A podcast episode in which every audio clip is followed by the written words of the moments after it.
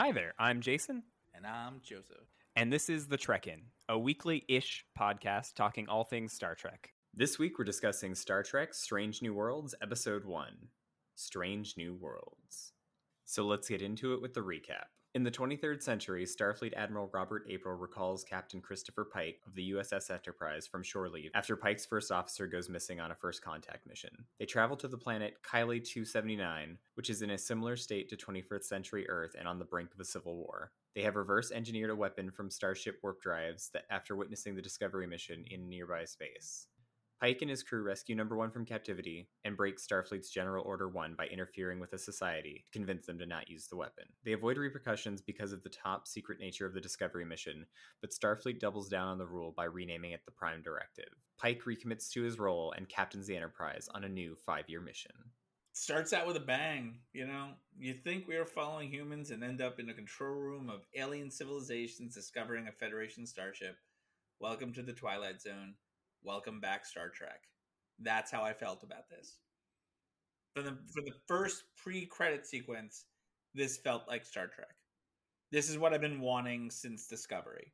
This is what we've all been wanting since Discovery. Yeah, and it's like it's not perfect. It has its issues and flaws and whatever. It's episode one of a new season of a new show, but it, it's conceptually everything I want. It's a good, solid characters, good performances, and a standalone story to let us enjoy the performances therein. And you can arc everything within the character development of these characters, and that's enough.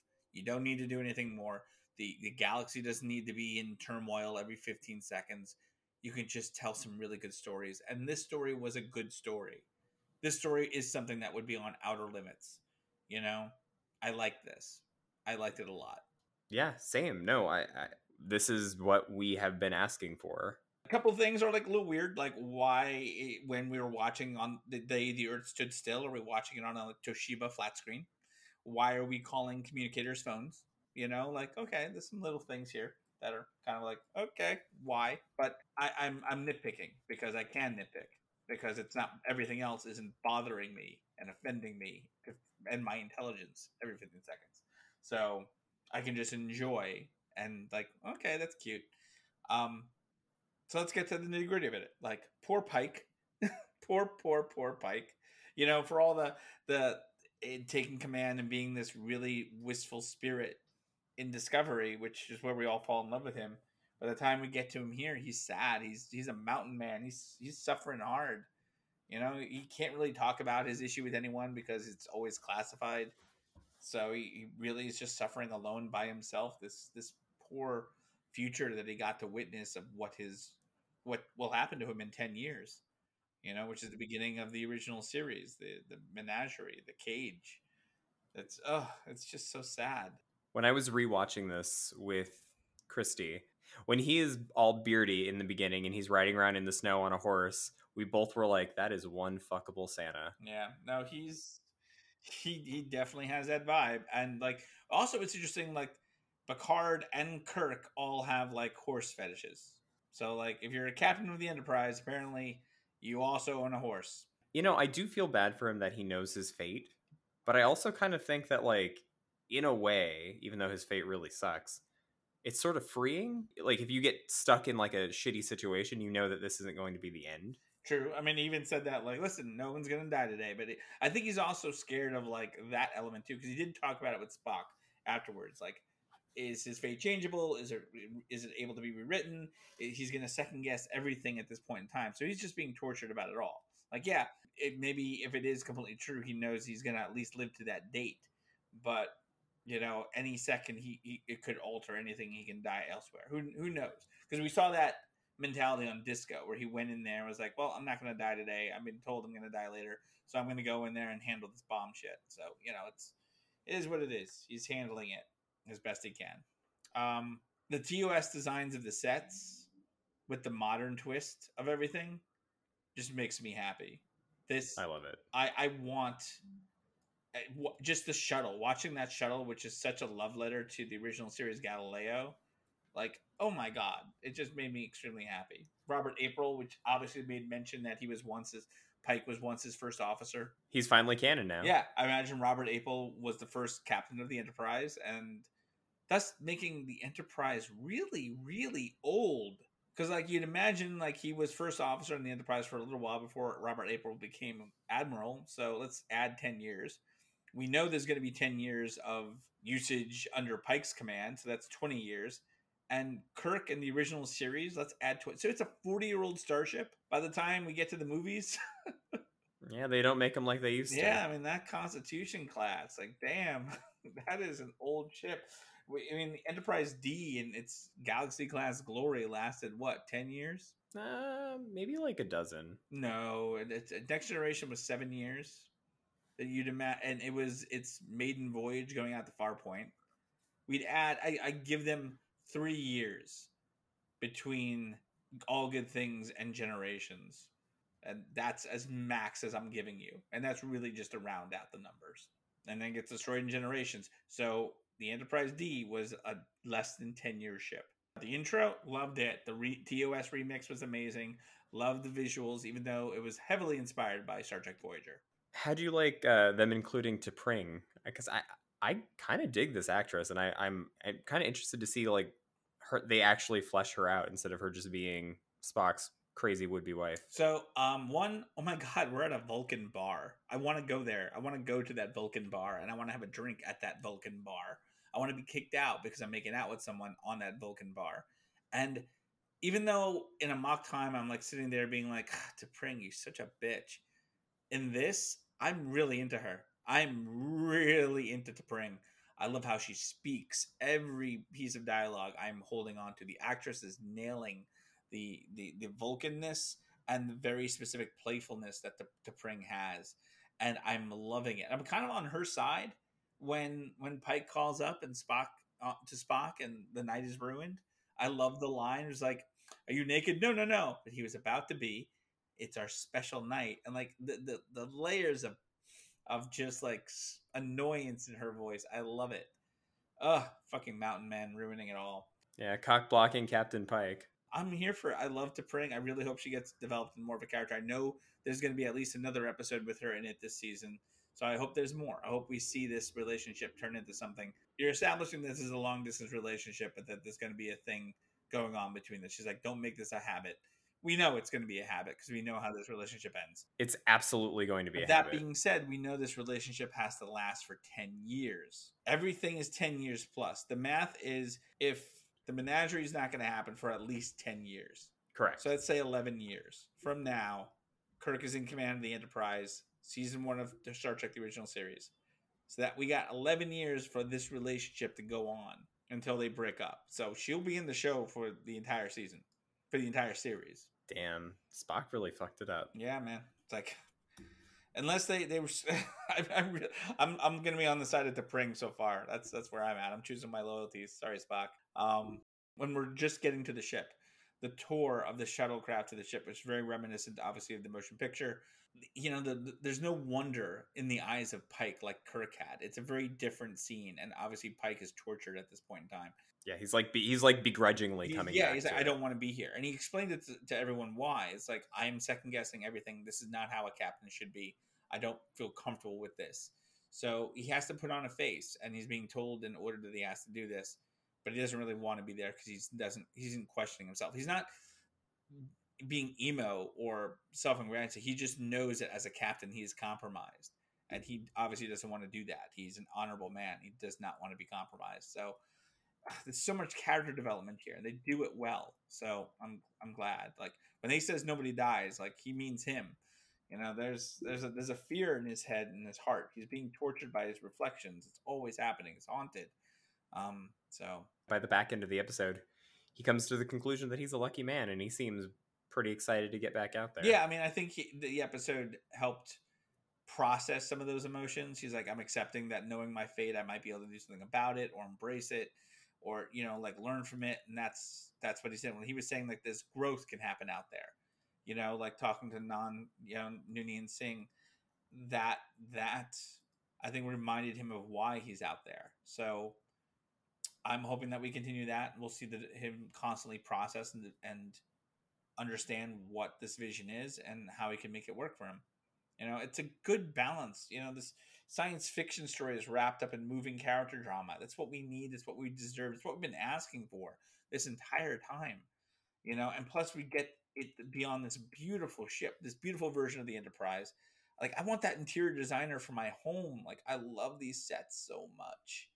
I love the sets so much. They're not 60s, but they're like it's just an improved version of it. Like I can say that like without feeling like I'm betraying the, the beauty of the original series. Like it is just an improved modern version of those sets, but way better. And I love them. I love them so much. I want to live there. You want to bunk up in the crew? Yeah, I want to go to the freaking bar that we see in the front of the ship, the observation lounge. Like I want to be there. Um, build that pop up, and I will spend any amount of money to go there for a night. Uh, I like the fact little little shout out to the Archer, you know, the, the ship that they were on, uh, that the science team was on was the Archer. Even though I felt like Archer deserved a better ship than being a one nacelle science vessel. Yeah, it was kind of dorky looking, but honestly, that character was pretty awful. But I had a question about that. Why were there only three crew member on that entire ship? I don't know. I mean, it's a small ship. It looked like it only had three decks in the first place because that's really all it had. It had one nacelle um, and and a saucer that seemed like it was almost like the Grissom early science scout vessels, which you could probably run on a skeleton crew. Though I even think that even was too big for them. Like there should have at least been a dozen people on that ship. But whatever, it's a scout class science vessel. It seems. I've seen that design before in in you know Star Trek construction manuals and things like that when I was a kid, but I, I don't remember the name of the class. You mentioned her briefly. What, what do you think about La'an? La'an, I mean, I think she's being set up for a um, a major tiered character. Um, I think she has a tragic backstory. A, re- a really kind of gruesome backstory. I kind of want her to ask. I kind of want to ask her to open um, to open up a jar of pickles for me.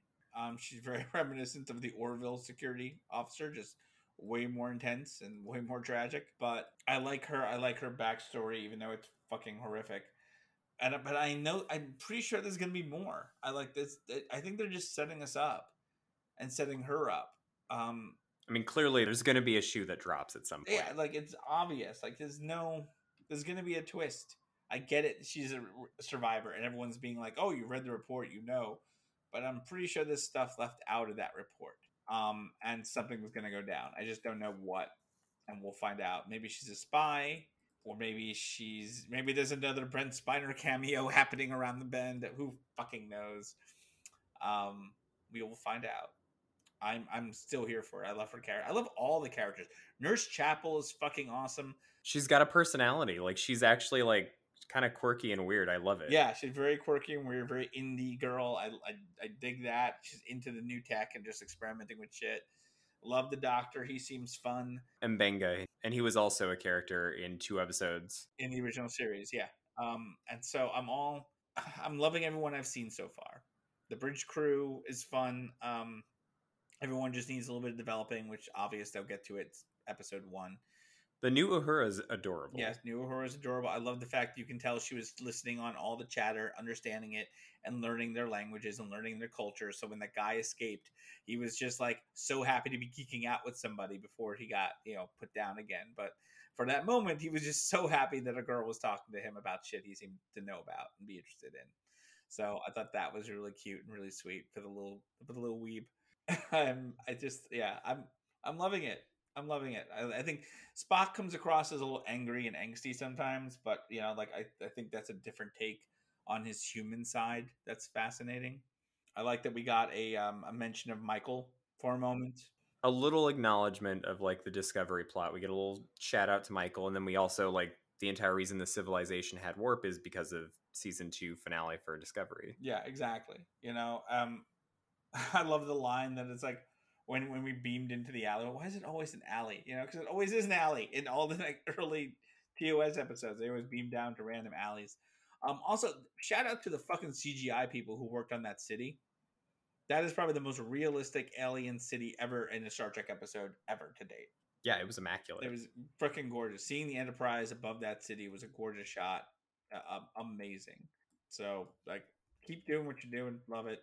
They called it a warp bomb. I mean, pretty much it's an antimatter bomb, but like, all right, we don't need to call it an antimatter bomb. That'll just confuse the normies. Yeah, I guess so. But yeah, it's a warp bomb, I guess. I like the fact that we were talking about again both civil wars on this equation. So it's acknowledgement that we're probably going to have another civil war in our near future. And the footage that was shown was from the January 6th riot. Very timely. So I was like, wow, they're just they're just being political like Star Trek does. Like Star Trek does. Like this is this and that to me equals Star Trek. They're making long-winded progressive liberal rants in Star Trek again. That tells me this is Star Trek. It's how we know we're home. Yeah, it, it, it felt real. It's like we've it's like we've been living in a hotel, like a like a nice hotel, like a hotel that like looks really nice on the outside, but we just want to go home and now maybe we're home. Yeah, no, this and that's that sells it. It's it sells the the hope and the possibility and the inspiration to move on to another time. And that's the thing. Star Trek is supposed to challenge your views and supposed to try to make you into better people. And Discovery tries to scream at us to do it, you know, do what I say, not what I do.